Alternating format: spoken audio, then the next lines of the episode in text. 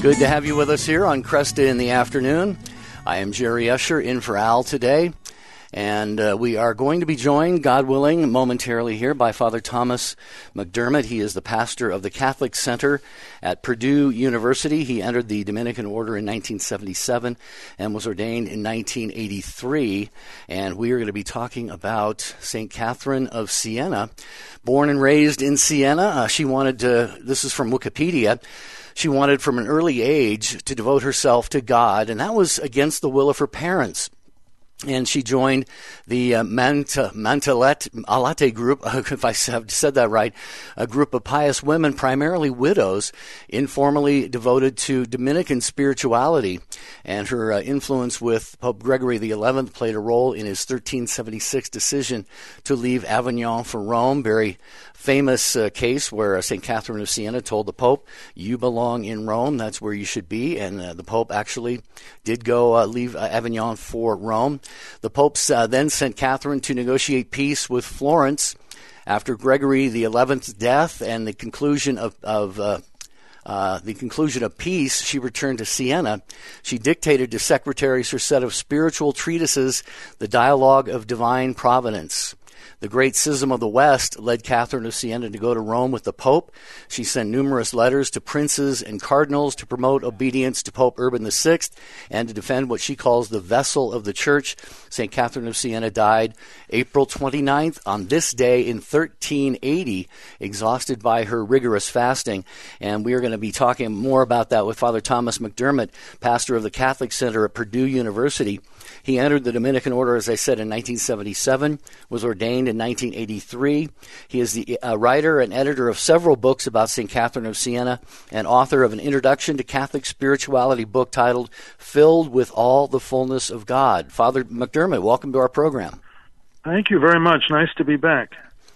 Very good to have you back, and I'm so delighted that we're going to be talking about St. Catherine of Siena today on our feast day. We've got, uh, thanks be to God, two wonderful segments with you here on the program. So I think maybe um, a good place to start would be to situate Catherine in history for us, if you will, the time period in which she lived and, and, and so forth. Well, uh, her dates again are 1347 to 1380, and it was a very tumultuous time. Uh, um, far worse than our own. Uh, we have COVID, but they had the bubonic plague during her time, which um, three successive waves came through uh, her part of uh, Italy and decimated, it's estimated, at least a third of the population of her hometown, Siena. And she participated in uh, nursing those who were sick. Uh, of course, most of them died anyway.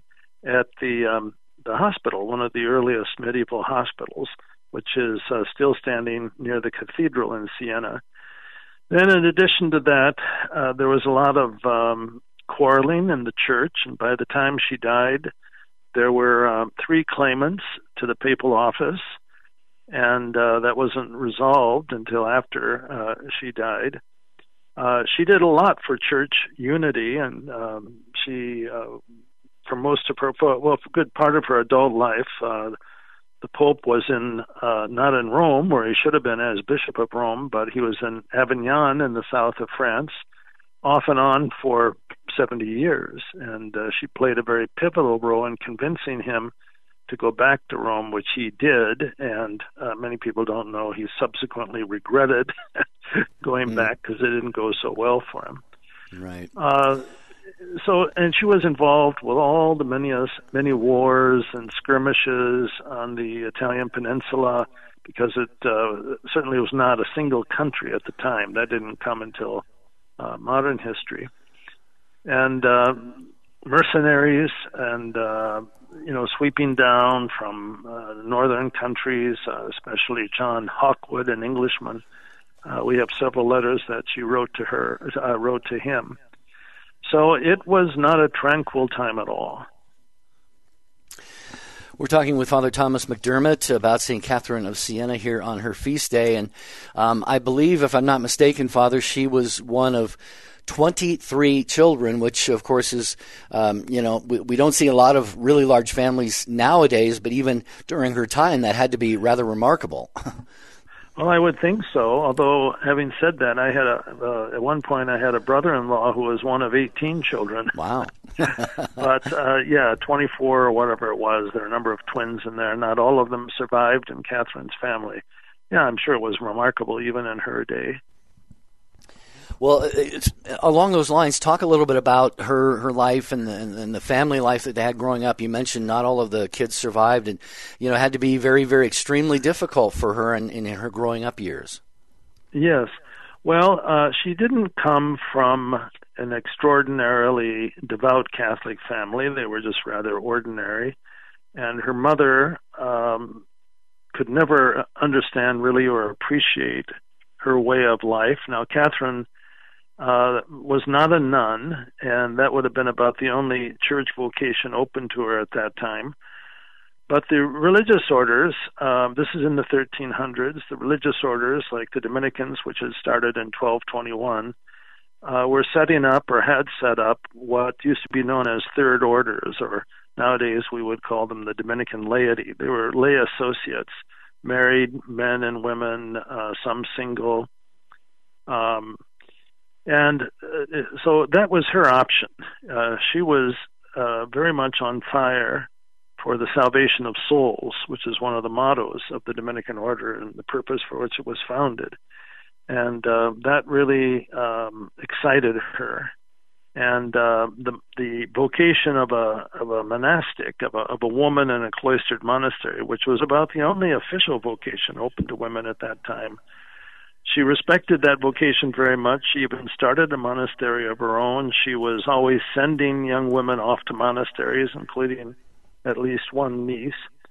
But she did. She never saw that as her own vocation, and uh, she wanted to get out there and actually preach, uh, not from the pulpit, but um, you know, in her in her contact with thousands of people. She became so popular at one point in her um, 33 years that um, more than a thousand people would often gather around her just to see her and touch her. And we have a we have a true likeness of her, meaning a painting that was uh, done during her lifetime of a of a young woman, what we would call a devotee, kneeling in front of her and kissing her hand.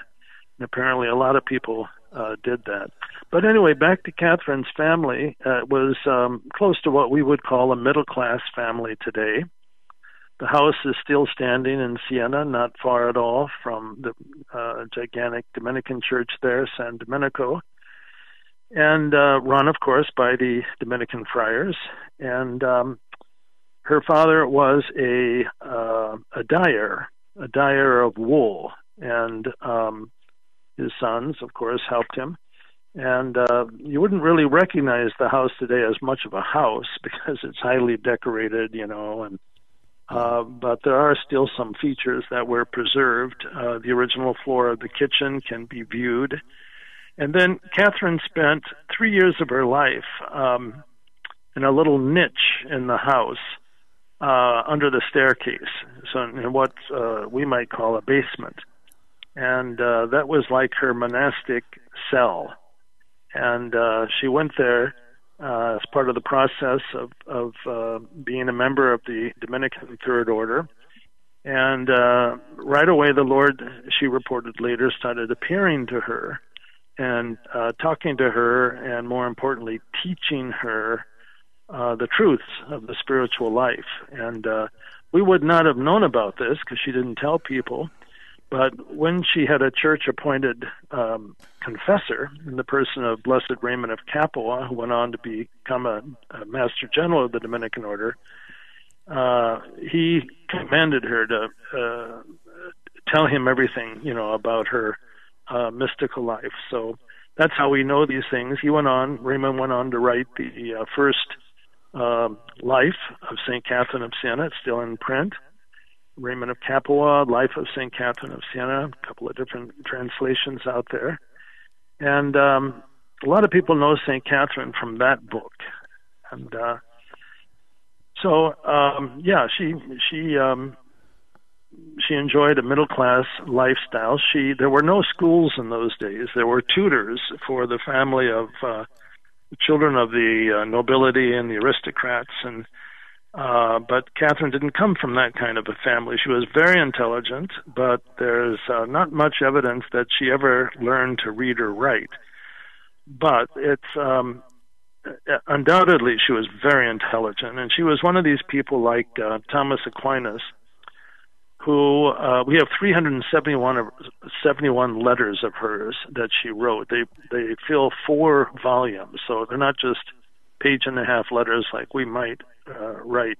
They're like little um, homilies or long homilies that she wrote to all kinds of people, and uh, um, and so um, even though she was an illiterate, she dictated these works, that and the Dialogue of St. Catherine, her masterpiece. Say more about that later. Um, to her secretaries, and sometimes she would have uh, several secretaries working on different letters at the same time, which is really incredible. Just as Aquinas would have scribes working on different books at the same time. So he would finish with one scribe and uh, give him time to take it all down, what he had just said, move on to the next scribe who was taking down uh, dictation for a second work by Aquinas. Catherine did the same thing with letters. And um, so we, we have this, um, you know, proliferation of letters from her hand, and they're they're really um, wonderful. And uh, I recommend people start with reading the letters, uh, perhaps more than even the dialogue. Fascinating. Father, uh, please stay with us. We've got a, another segment coming up with Father Thomas McDermott. He is the pastor of the Catholic Center at Purdue University and also the uh, writer and editor of several books about Catherine of Siena. It is her feast day today, and so if you are named after her, or if you are a maybe you're a third order Dominican, or perhaps we've got some Dominican clergy or sisters listening to us today, who God only knows. Uh, happy feast day to all of you, and there is so much more for us to get into with Father Thomas McDermott. He mentioned the dialogue of Saint Catherine. Um, we're going to talk about her mysticism. Uh, in fact, uh, she was, I understand, at a very, very young age, um, had uh, a vision or or visions of Jesus. So, very, very gifted and a great gift to the church whose feast day we honor today, St. Catherine of Siena. I'm Jerry Usher in for Al Kresta. Again, we will have more with Father Thomas McDermott about St. Catherine of Siena coming right up.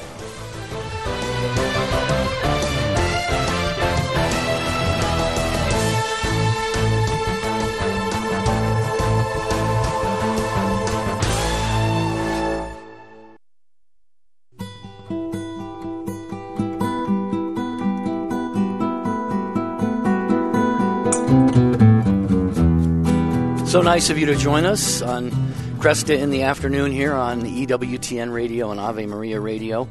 I am Jerry Usher sitting in for Al today on this beautiful feast of St. Catherine of Siena, and that is our topic, our subject matter here. Going into our final segment with Father Thomas McDermott, pastor, he's a Dominican priest, pastor of the Catholic Center at Purdue University, entered the Dominican order in 1977, was ordained in 1983. And Father, we're talking about, there's so much to talk about. We could go on for hours and days, of course, about St. Catherine of Siena, but um, I wanted to just talk a little bit about something I mentioned before going into the break. Her um, apparently having you know visions of Jesus, even at, at, a very young age, if I recall, six, seven years old. Seems like she was spiritually gifted even from uh, the youngest age. Yes, it would seem so. I think her first mystical experience that we know about was uh, at the age of six, when she had been sent on an errand by her mother to um, uh, visit the um, much older sister and uh, who was married and living on the other side of Siena from where they lived. She went with her little brother, who was slightly older than her, and as they were coming back home, uh, they were coming down a slope, and the the spot is is uh, marked by a historical marker. Uh, she says she looked up in the sky and she had this vision of Jesus, a very strange one for a small child to have. He was dressed as a pope, uh, so he was he was regal, he was papal, and uh, he had his mitre on. And he didn't say anything, but he looked at her, smiled, and blessed her. And he was flanked by um, Saint Dominic, I believe, and Saint John, and some other saints too that she was fond of. And um, she was just entranced. It was beautiful. and um, she never took her eye off that vision until her brother called her, and then she took her eyes off it. And um, when she went back to look at the vision again, it had vanished. And as a little girl, she started crying, but she she um, made a spiritual teaching out of that. You know, always stay focused on Jesus, never divert your attention.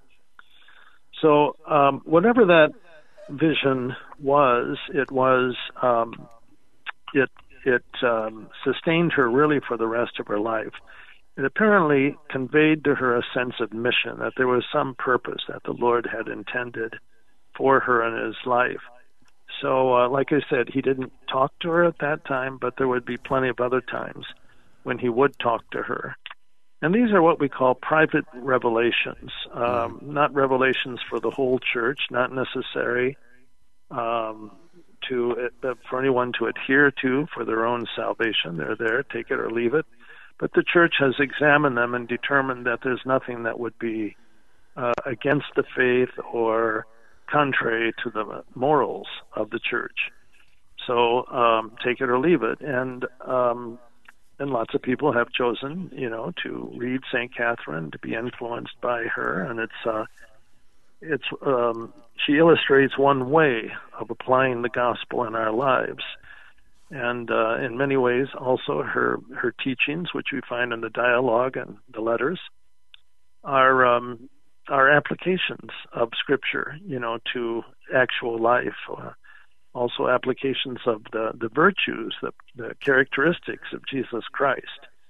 And uh, doesn't replace the Bible, but it uh, it shows how it can be applied and how it was applied in medieval times by Saint Catherine of Siena and then other saints before and after her. Mm-hmm fascinating. Uh, Father Thomas McDermott sharing with us uh, uh, very, very um, uh, you know, sublime and, and, inspiring information and insights about St. Catherine of Siena, whose feast day is today. And I would love to, uh, Father, talk a little bit more about the writings because you've, you've, you've alluded to them several times. And um, mm-hmm. before, before we talk specifically about them, uh, if I'm not mistaken, Catherine is a doctor of the church. Is that, is that correct? Yeah. So yes, she's a doctor of the church. Uh, she was named uh, doctor in the 1970s by Paul VI, along with uh, Teresa of Avila, and uh, they were the first two women doctors of the church. And it wasn't even uh, certain in those days whether women could be doctors of the church, so it was uh, regarded as kind of radical that these two women were proclaimed doctors especially I think in the case of St. Catherine, since um, she might have been an illiterate, you know, and um, illiterate, of course, meaning she couldn't read or write. But in which case, we have a, a fascinating instance of a of an illiterate, you know, becoming a doctor of the church. But what is a doctor of the church? Right. I remember a high school kid once told me that uh, he thought it was the physician to the Pope. I said, no, it's not quite that. It's uh, doctor of the church is someone who has a um, uh, a certain teaching, doc- uh, doctrine in the sense of teaching. Doesn't change anything we know, but it perhaps puts the emphasis on something that had been neglected before.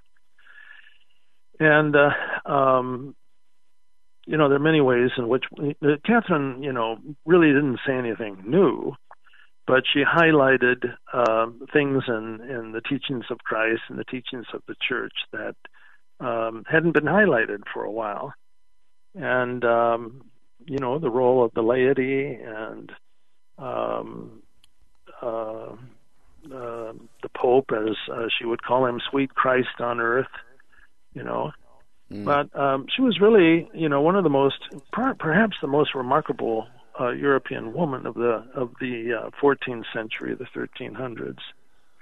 And I've always found her her writings very life giving, and I would recommend to all your listeners that instead of starting with uh, uh, Raymond Capua's biography of her, which is 800 years old, so it's um, you know it's it's going to answer questions that probably a lot of modern people don't have. Uh, or instead of reading the dialogue, which is a uh, a compendium of her mature spiritual thought. Some people like it. Some people are indifferent to it. I, when I was teaching at the seminary in St. Louis, I gave all kinds of uh, caveats to my seminarian students about reading the dialogue, and they read it, uh, chose to read more of it than the letters, and they and they loved it. You know, so hmm. people are different. But I would say, for the generality of people, start with the letters. And on the internet, we have 80 out of um, out of um, you know I forget how many 300 and some of hers 380 mm-hmm. I think letters of hers I forget what I said exactly earlier uh, but we have 80 uh, that were translated uh, by an Episcopalian lady professor at Wellesley College more than 100 years ago. She translates it into Victorian English, and um, this lady, her, her name was Vida Scudder, uh, penetrated um, St. Catherine of Siena. She really um, came to understand her deeply, and she has introductions. The introduction to the book, which is in the public forum, it's uh, you can find it anywhere on the internet. Um, the introduction is excellent, and her introduction to the individual letters is excellent too.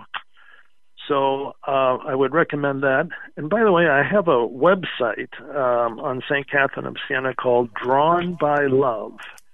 Drawn by Love. She says the human heart is always drawn by love. So it's drawnbylove.com. And um, so I have so many resources on that website, including uh, Vida Scudder's translation of the letters.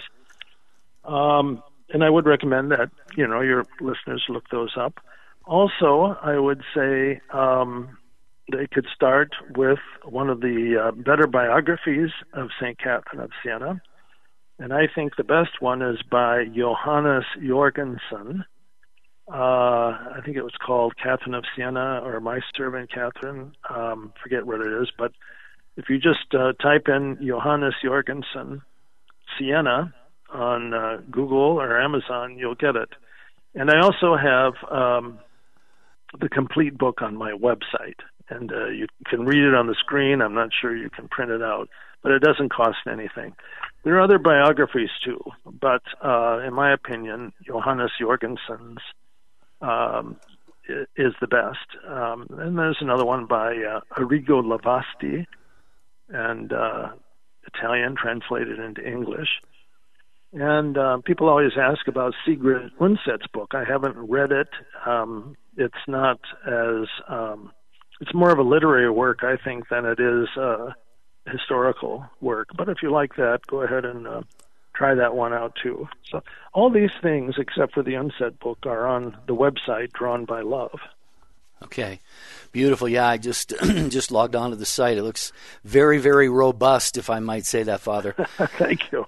I've um, had it for 13 or 14 years, so and I keep adding to it. Just added to it yesterday. Oh, beautiful, beautiful.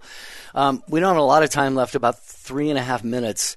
Um, uh-huh. And there's so much more, as I said earlier, that we could talk about regarding St. Catherine. But one thing, um, you know, that uh, some people know, a lot of people don't know, and this is, this is a tremendous gift from God that she received to be able to basically survive only on the Eucharist. She did not eat any anything other than the Eucharist uh, daily for many, many years, if I, if I have that correct. Yeah, I. Um she had um, she was unable to keep food down, and I don't think she was anorexic because uh, someone in the audience once told me years ago when I started talking about St. Catherine that anorexia is uh, is a kind of disorder, and there wasn't anything disordered about St. Catherine, but she did have some kind of food allergy and we have a letter that she wrote to what we would call a diocesan priest today in in Florence, saying, in so many words, I understand you had the same condition that I have, that you couldn't keep food down, please, but that you no longer have it. Please tell me what what herbs and medicines you took to get over it. So she mm-hmm. wanted to get over this thing. Oh, okay. And um and I think it finally is what you know just ruined her her health that she couldn't keep the food down. Uh, so she didn't even eat at the table much anymore. Um, she didn't live in a community. She lived with, with in her family house, and then when the family um, was no longer there, she uh, lived with her mature friends who were also members of the Dominican laity, and they wore a habit. And um, and they met together several times every day in the Church of San Domenico in Siena to uh, pray the office together.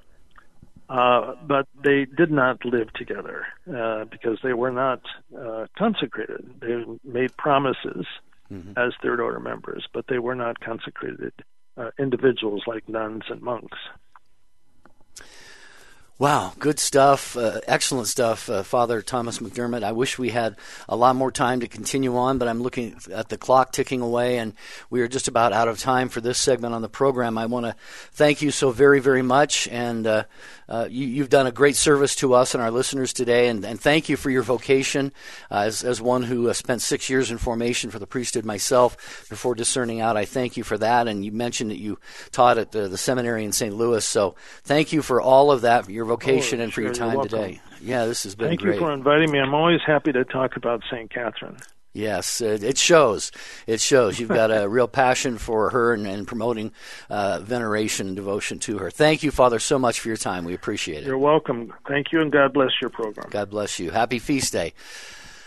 Okay, well, there's uh, uh, some some things to chew on about Saint Catherine of Siena, uh, great saint whose feast day is today. So much more could be said. I would, you know, well, she's written so much and given us so much. She is a doctor of the church. So, again, a happy feast day to those of you who celebrate it in a special way today. I'm Jerry Usher in for Al Kresta. We're going to continue and finish up the broadcast in a moment.